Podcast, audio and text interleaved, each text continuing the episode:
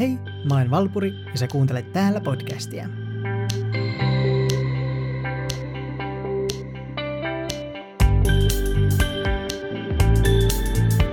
Tänään meillä on aiheena muun sukupuolisuus, ja heti alkuun haluan myöntää, että en ole aina ymmärtänyt muun sukupuolisuutta.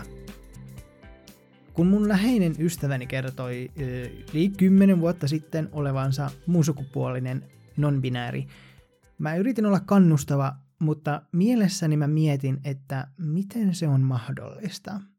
Miten voi olla jotain muuta kuin mies tai nainen? Mutta tässä nähdään informaation voima. Mä selvitin asiasta enemmän tietoa ja informoin itseäni ja nykyään katson menneisyyden minäni vähän häpeilen, että miten pystyin olemaan niin tollo. Sukupuolen moninaisuus on vieläkin asia, mikä on monille vaikea ymmärtää. Se, että sukupuolia on monia, ja vielä se, että henkilön sukupuoli voi olla moninainen tai vaihteleva, voi olla vaikea asia käsitellä. Vaikka et ymmärrä jotain, tarkoittaa silti, että sun täytyy kunnioittaa ihmisen itse määrittämänsä sukupuolta. Muun sukupuolisuuden kuvaus käsitteenä on hieman vaikeaa, sillä se kattaa alle niin paljon eri asioita ja vaihtelua. Suomen kielestä puuttuu monia termejä, joita löytyy esimerkiksi englanniksi, ja ne ovat kaikki muun sukupuolisuuden varjon alla. Muun sukupuolisuuden alle kuuluvat henkilöt, joiden sukupuoli-identiteetti ei ole yksiselitteisesti miehen tai naisen, vaan sekoitusta näistä molemmista, jotain aivan muuta tai täysin sukupuoleton, joka on englanniksi agender. Se voi olla myös vaihteleva ja ajoittain liukuva, ja tälle on englanniksi termi gender fluid. Ajattelin myös sanoa lisää näitä englanninkielisiä termejä, jotka ovat muun sukupuolisen kattotermin alla, niin saat käsityksen siitä, kuinka paljon tämän yhden sanan alla on vaihtelua. Bigender on termi, jota käytetään tarkoittamaan sitä, kun henkilö kokee olevansa kahta sukupuolta samaan aikaan. Demigender kuvaa henkilöä, joka kokee olevansa sitä sukupuolta, joka hänet on syntymässä määritelty, ja tämän lisäksi hänellä on jokin muu sukupuolikokemus. Mulle aivan uusi termi, johon törmäsin vasta nyt, on gender fay tai gender doe. Ja tällaisen henkilön sukupuoli vaihtelee ei-maskuliinisen sukupuolien välillä. Non-binary on varmaan yksi tunnetuimmista termeistä, ja se onkin englanniksi muun sukupuolinen. Tämä infopaketti ehkä pisti pään pyörälle, jos et ole aikaisemmin tuttu sukupuolen moninaisuudelle. Kyllä se siitä. Uuden oppiminen on aina hieno asia, ja vaikka et kaikkea ymmärtäisikään, niin niin kauan kun hyväksyt muiden ihmisten identiteetin, oot voiton puolella.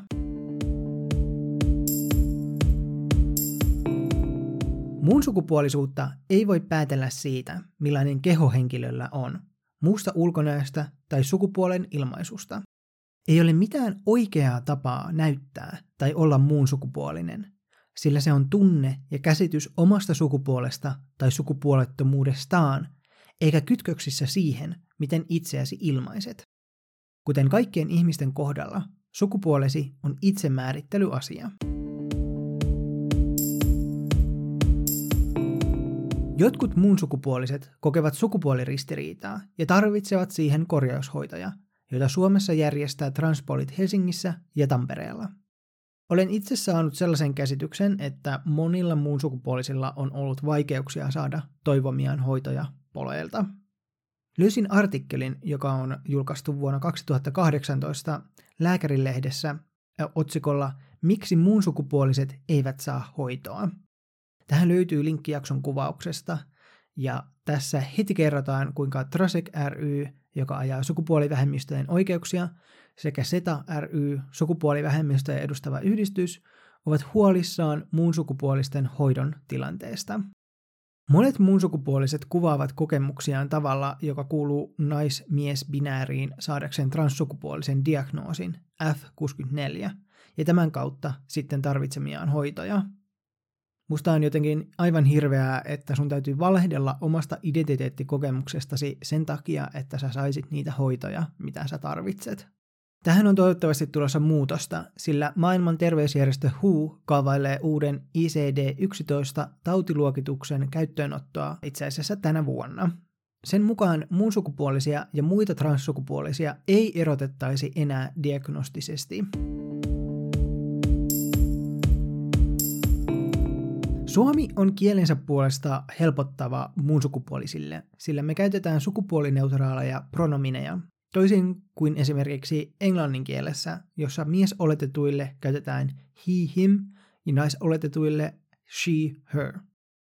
Nyt ollaankin tehty paljon äh, töitä normalisoinnin suhteen, että omat pronominit kirjoitetaan vaikka Insta- tai Twitter-bioon, siitä huolimatta oletko cis-sukupuolinen, trans- tai muun sukupuolinen. Englanniksi jotkut ihmiset ovat korvanneet her ja himin sukupuolineutraalilla they, their tai them pronomineilla. Nämä ovat yleisimmin käytettyjä, mutta jotkut käyttävät xe, ze, sie, ko tai ei neopronomineja. Vasta lähiaikoina olen myös törmännyt siihen, että termit Mr. eli herra, jonka lyhenne on MR, sekä Miss, neiti, jonka lyhenne on MS, on korvattu lyhenteellä MX. Mä tykkään tämän ideasta, koska se ilmeisesti tulee siitä, että Misterin ja Missin toinen kirjain on ruksattu yli Xllä. Monissa kulttuureissa on ollut sukupuolen moninaisuuden ilmentymistä, ja vaikka itse pidän tätä itsestäänselvyytenä, tarvitsee varmaan sanoa, että tämä ei ole mikään uusi ilmiö. Luulen, että tunnetuin näistä on Two Spirit, eli kaksihenkinen. Tämä termi on oikeastaan suhteellisen uusi ja se luotiin 1990 alkuperäisasukkaiden lesbojen ja homojen kansainvälisessä kokouksessa Winnipegissä. Yleisesti termi tarkoittaa henkilöä, joka keho ilmaisee maskuliinista tai feminiinistä henkeä vaihtelevasti. Termillä haluttiin korvata antropologisessa kielessä käytetty termi perdache, joka koettiin vanhanaikaiseksi sekä loukkaavaksi. Eikä ihme, koska tämä perdache siis tarkoittaa passiivinen partneri sodomiassa ja poika prostitoitu. Samoassa, joka on saarivaltio Tyynellä merellä, on termi, jonka varmasti lausun väärin, ää, fa fafine. Tämä on tunnustettu kolmas sukupuoli perinteisessä Samoan yhteiskunnassa. Heillä on myös neljäs sukupuoli, fa fatama. Molemmat ovat Samoassa arvostetuissa rooleissa ja olennainen osa samanlaista yhteiskuntaa, ja kuten monissa kulttuureissa, Heillä uskotaan olevan ainutlaatuisia tai yliluonnollisia voimia sukupuolensa ansiosta. Mä pyysin ihmisiä lähettämään omia kokemuksiaan mun sukupuolisuudesta, ja nyt niistä ensimmäinen. Olen viimeisen puolen vuoden aikana, 30 vuotta täytettyäni, alkanut varovasti määritellä itseäni ei-genderiksi. Tarkalleen ottaen en haluaisi identifioida itseäni sukupuolen kannalta yhtään mitenkään. En halua ajatella olevani muun sukupuolinen, koska se kuulostaa liikaa siltä, kuin minulla olisi jonkinlainen aktiivinen sukupuoli-identiteetti. Hyvin monenlaiset sukupuoleen liitetyt asiat ahdistavat minua, oli sitten kyse mistä vain sukupuolesta, eikä yhtään haittaisi, jos kaikki sosiaaliset ja kulttuurilliset sukupuoliolettamat katoaisivat maan päältä. Puhtaan biologisena käsitteenä sukupuoli ei haittaa yhtä paljon, koska ainakin terveydenhuollon kannalta jonkinlainen määritteleminen on avuksi. Minulle olisi okei, jos terveystiedossani olisi jonkinlainen sukupuolimerkintä, mutta missään muualla ei. Jos juridinen sukupuolettomuus tulee joskus mahdolliseksi, tartun siihen heti. Vaikka sukupuoleen liitetyt asiat ovat ahdistaneet minua lapsesta asti, en kuitenkaan ole ennen viime kuukausia osannut ajatella, että ehkä kuulunkin sukupuolivähemmistöön. Ajattelin ahdistuneisuuteni johtuvan vain sisäistetystä misogyniasta. En ole vieläkään sata varma, etteikö tämä olisi sittenkin vain perinteistä en ole kuin muut tytöt syndroomaa. Päätin kuitenkin, että jos henkilökohtainen sukupuolista irtautuminen helpottaa omaa oloani, minä voin sen tehdä. Päätöksen jälkeen ahdistus onkin alkanut pikkuhiljaa vähentyä, ja koen usein helpotusta, kun pääsen ajattelemaan itseni binäärin ulkopuolelle. Varjopuolena tässä ajattelutavan muutoksessa kuitenkin on, että kaikenlainen turha sukupuolittaminen särähtää entistä pahemmin korvaan ja saa niskakarvat pystyyn. Ja surullinen tosiasiahan on, että suurin osa sukupuolittamisesta on täysin turhaa. Varovainen sukupuolivähemmistöön kuulumisen ajatus on vahvistunut siitä, kun taannoin tajusin, että joillakuilla on oikeasti olemassa oleva sukupuoli-identiteetti, että monet ihmiset oikeasti kokevat olevansa naisia tai miehiä ihan iloisesti, vaikka kokisivatkin samalla sukupuoliroolit ahtaiksi. Tämä on minulle käsittämätöntä, ja yritän parhaillaan prosessoida sitä. Saa nähdä, lieveneekö tämänhetkinen vahva vastenmielisyyteni sukupuolia kohtaan sen myötä. Terveisin Taru. Suurkiitos Taru, että uskalsit jakaa tarinasi. Oman sukupuoli-identiteetin löytäminen tai vahvistuminen voi tapahtua minkä ikäisenä vain. Mulle tapahtui aika samalla tavalla, kun vihdoin ymmärsin olevani transsukupuolinen, että kaikki sukupuolittaminen särehti korvaan aivan eri tavalla. Mä kannustaisinkin ihmisiä ihan yleiskielessä puhuessaan pyrkimään sukupuolineutraalimpaan puhetapaan, ja tämä on ihan semmoinen asia, missä mulla on itsekin tsempattavaa. Tämmöisessä itsensä tutkimisessa voi myös helpottaa se, jos saisi jonkinlaista vertaistukea. Nythän kaikki SETAN ja muiden järjestämät ryhmät on varmaankin peruttu rajoitusten takia, mutta mä luulen, että jos netissäkin pääsisi keskustelemaan asiasta samanhenkisten ihmisten kanssa, voisi saada paljon apua omien ajatusten prosessoimiseen. Juridisesti kolmas sukupuolivaihtoehto on vastavoimassa Bangladesissa, Chilessä, Intiassa, Itävallassa, Kanadassa, Maltalla, Pakistanissa, Saksassa ja Uudessa-Seelannissa – eli ei todellakaan kovinkaan monessa paikassa. Saksassa on myös mahdollista jättää sukupuolimerkintä tyhjäksi. On siis aika paljon työtä vielä tehtävänä, että tämä saataisiin yleiseksi käytännöksi, mutta toivottavasti se tulee Suomeen myös joskus.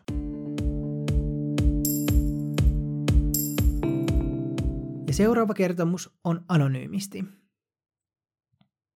Yksi ei-binääri täällä ilmoittautuu palvelukseen.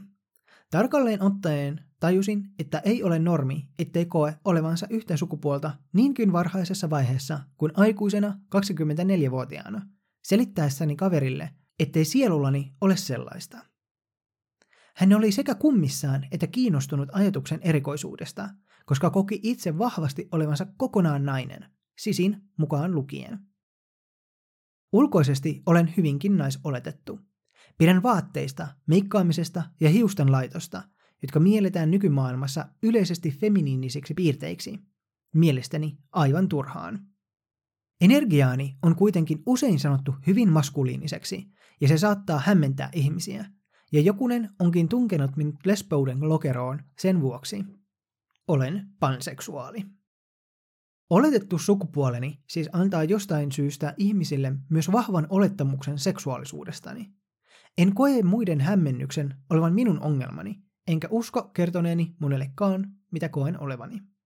Harvempi toki kysyykään niin henkilökohtaisia, kun tarjoan usein helpon olettamuksen. Toisaalta ulkoinen näiseuteni jokseenkin piilottaa queereiteni.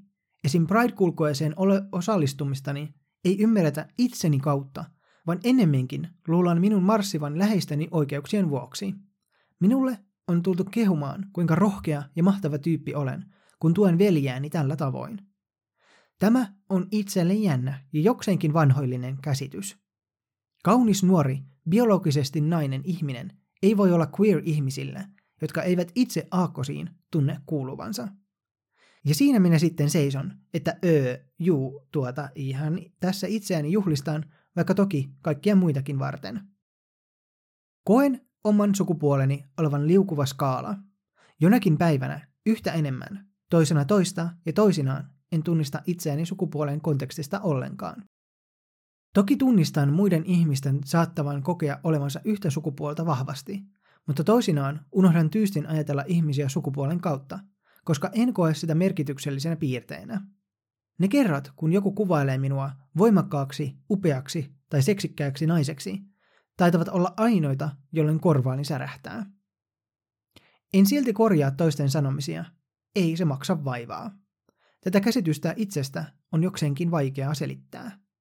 Mutta ole kuka olet, ole mikä olet, sitä ei muille selitellä tarvitse. Et ole kenellekään siinä asiassa velkaa yhtään mitään. PS, kiitos ihanasta podcastista, ajasta ja tilasta, jonka annat meille jokseenkin erilaisille olennoille.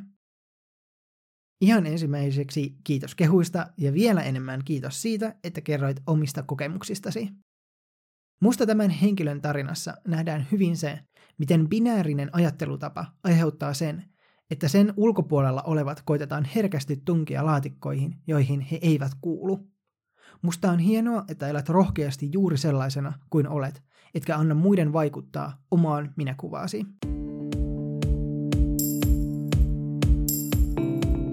Ja viimeisenä meillä on Rowlandin kertomus. Mo.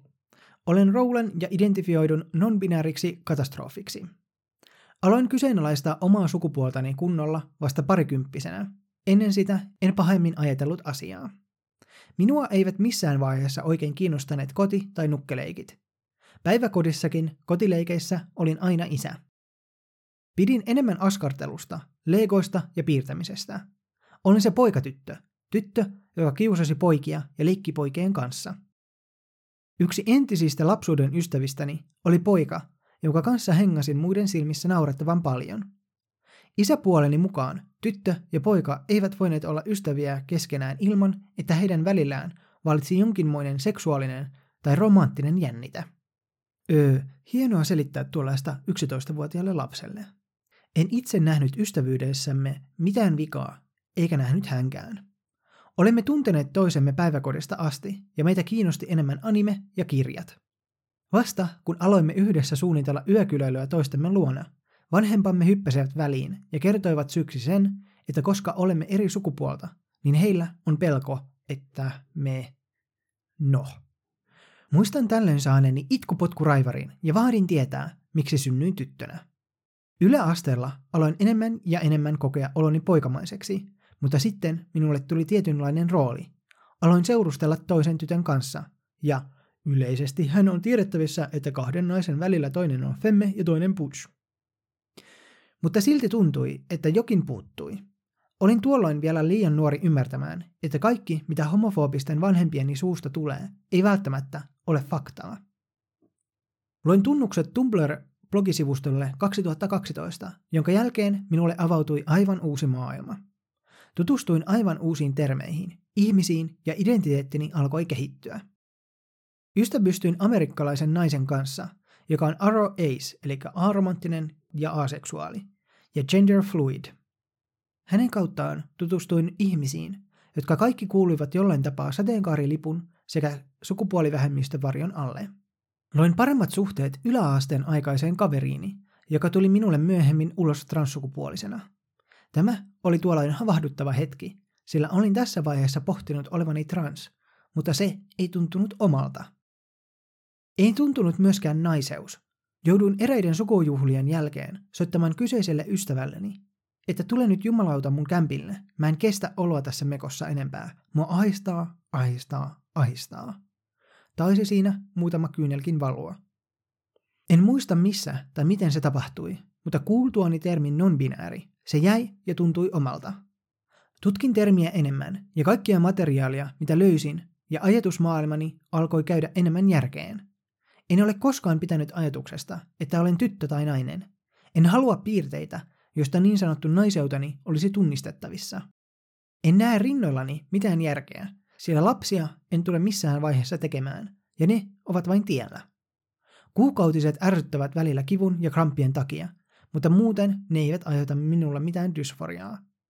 Varsinkaan sen jälkeen, kun siirryn kuppiin. Yritän tiivistää ajatusmaailmani parhaimman mukaan. Silmissäni näen ihmiset omina kuvinaan, eikä sukupuoli ole minulle tärkeä. En osaa vetää viivaa miehen ja naisen välille, varsinkaan kun kyseessä on kaksi ääripäätä, joiden välille tipahtaa niin monta erilaista muuta sukupuolta. Näin ihmiset siten, miten he itse sukupuolensa määrittävät, enkä ala itse määrittelemään heidän puolestaan. Itse en taas koe kuuluvani kumpaakaan ääripäähän. Näen itseni enemmän siinä keskellä, kaukana kummastakin ääripäästä. Kehuni ei kuitenkaan vielä ole samassa linjassa oman ajatusmaailmani kanssa, ja se, jos mikä ahdistaa ja aiheuttaa dysforiaa. Ehkä jonain päivänä pääsen näistä Samperin rintasäkeistä eroon ja näen varpaani. Kiitos Roland, että jaoit tarinasi. Useille se oman termin löytäminen on todella tärkeää ja on hienoa, että löysit vihdoin omasi. On myös hienoa, että enää termejä ei tarvitse etsimällä etsiä, vaan niitä opetetaan jo terveystiedon tunneilla sekä löytyy kuuluisuuden henkilöitä, kuten laulajat Miley Cyrus ja Sam Smith, jotka ovat avoimia sukupuoli-identiteetistään muun sukupuolisina. Näkyvyyttä on nyt koko ajan enemmän, ja se on mahtavaa. Kiitos vielä kaikille, jotka kertoivat omista kokemuksistaan. Niitä on aina mahtava lukea ja jakaa täällä. Mä toivon, että sä opit yhtä paljon kuin mä tämän jakson tekemisestä. Seuraa podcastia Instassa, Twitterissä ja Fasessa. Kiitos kun kuuntelit. Nähdään taas ensi viikolla. Bye!